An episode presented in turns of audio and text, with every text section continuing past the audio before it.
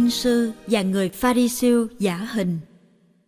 Matthew chương 23 từ câu 1 đến câu 12. Bấy giờ Đức Giê-xu nói với dân chúng và các môn đệ người rằng: các kinh sư và các người Pha-ri-siêu ngồi trên tòa ông Mô-xê mà giảng dạy.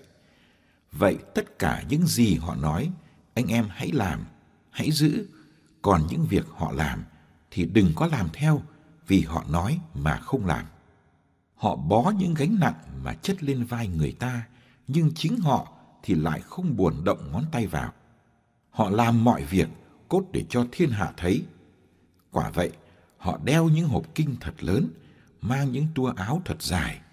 Họ ưa ngồi cỗ nhất trong đám tiệc, chiếm hàng ghế đầu trong hội đường, ưa được người ta chào hỏi ở những nơi công cộng và được thiên hạ gọi là Rabbi.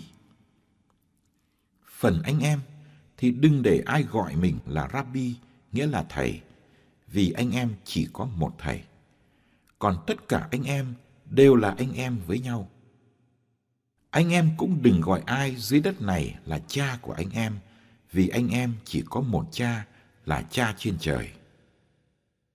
Anh em cũng đừng để ai gọi mình là người lãnh đạo, vì anh em chỉ có một vị lãnh đạo, là Đức Kitô. Trong anh em, người làm lớn hơn cả, phải làm người phục vụ anh em. Ai tôn mình lên sẽ bị hạ xuống, còn ai hạ mình xuống sẽ được tôn lên.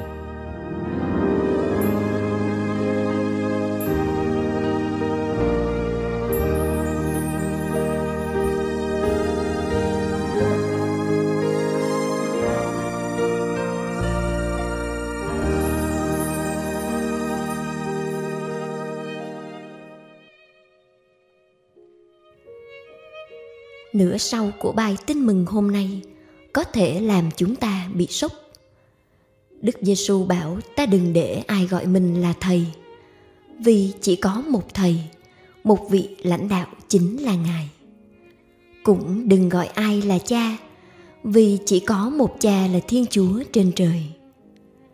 Vậy mà chúng ta vẫn gọi nhiều vị trong hội thánh là cha, là Đức Thánh Cha, là Giáo Phụ, Thượng Phụ, Viện Phụ. Chúng ta có làm sai lời Chúa dạy không? Ta có phải hiểu theo nghĩa đen của lời Đức Giê-xu không?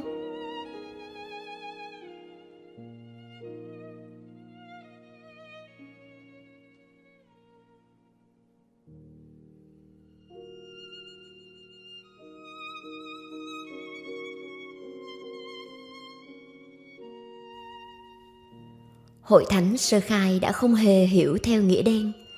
Thánh Phao Lô đã coi mình là cha sinh ra các tín hữu, đã gọi họ là con. Hội Thánh cũng có những thầy dạy và những vị lãnh đạo. Vậy, đâu là điều Đức Giê-xu muốn nhắn nhủ chúng ta? Chắc chắn, Ngài không hề muốn phá bỏ những cơ cấu cần thiết cho thân thể Hội Thánh. Ngài cũng không loại bỏ phẩm trật và quyền hành. Ngài chỉ muốn chúng ta đừng quên mọi quyền bính trong hội thánh đều bắt nguồn từ Thiên Chúa và phải quy về Thiên Chúa.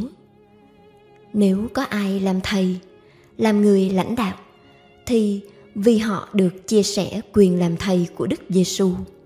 Nếu họ được gọi là cha, thì vì họ được chia sẻ quyền làm cha của Thiên Chúa. Dù có chức vụ hay chức vị gì trong hội thánh, tôi cũng không được quên chân lý này. Còn tất cả anh em đều là anh em với nhau, con một cha trên trời.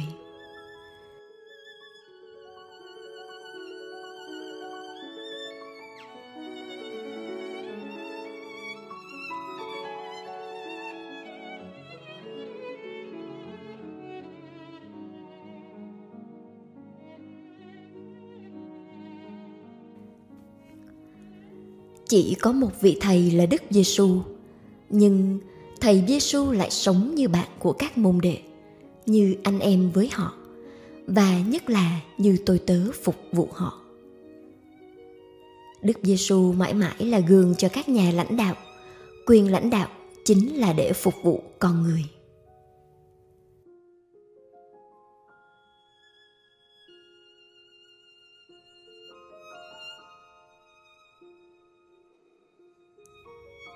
Phần đầu của bài Tin Mừng cho thấy sự giả hình của một số người Pharisêu có quyền giảng dạy lề luật.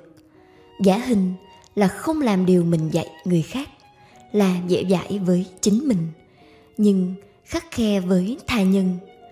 Giả hình là biến việc thờ phượng Chúa thành thờ phượng mình, làm việc tốt để người ta thấy và thán phục.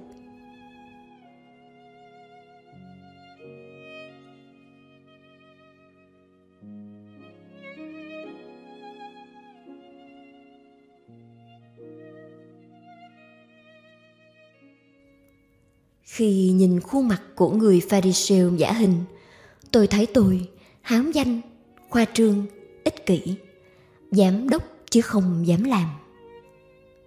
Có những đoạn Tin Mừng làm chúng ta nhức nhối vì mở cho chúng ta những chân trời xa, cho chúng ta thấy những điều cần làm, phải làm nhưng chưa làm.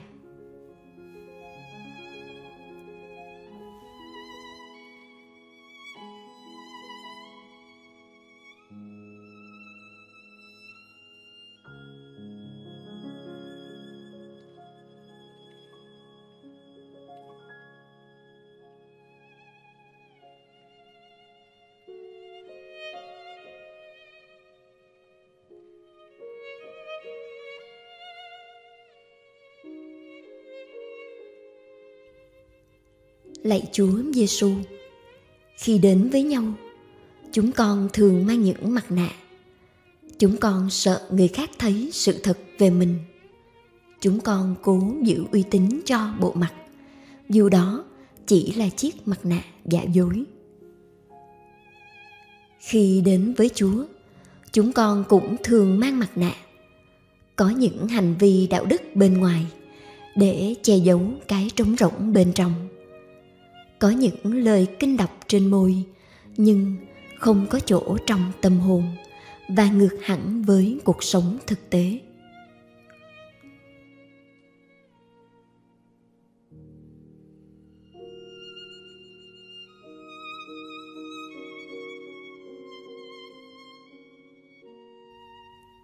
Lạy Chúa Giê-xu, chúng con cũng thường ngắm mình trong gương, tự ru ngủ và đánh lừa mình, mãn nguyện với cái mặt nạ vừa vặn.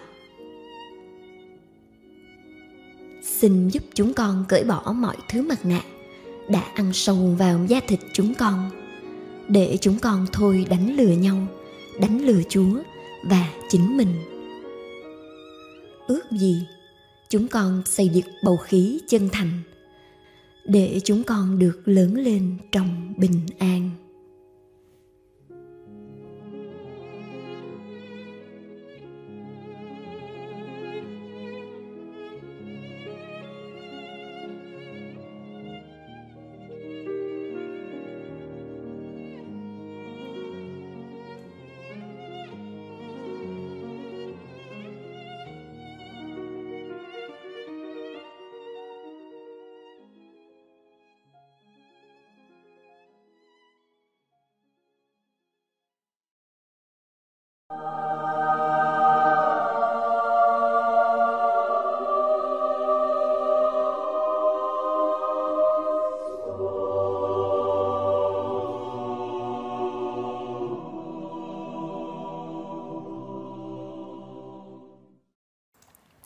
Ngày 5 tháng 11, Thánh nữ Petina ở Canles.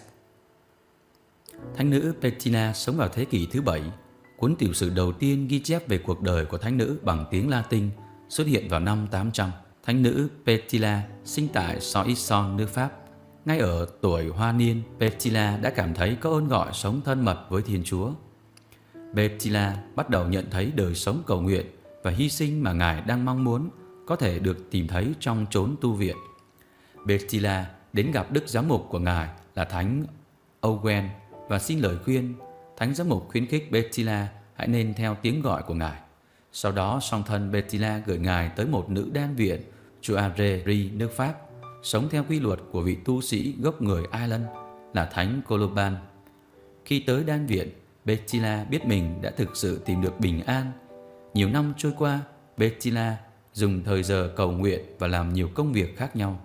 Thánh nữ đặc biệt có lòng hiếu khách đối với những du khách và những bệnh nhân đến thăm tu viện. Thánh Petina cũng chăm sóc những trẻ nhỏ được giáo dục tại tu viện. Thánh nữ Tidis, hoàng hậu của vua Clovis thứ hai, thiết lập một tu viện mới. Ngài đã xin mẹ bề trên của tu viện Soissons gửi một số nữ tu đến tu viện mới này. Bertila là một trong số các nữ tu được chọn và thánh nữ được chỉ định làm bề trên nhà ấy.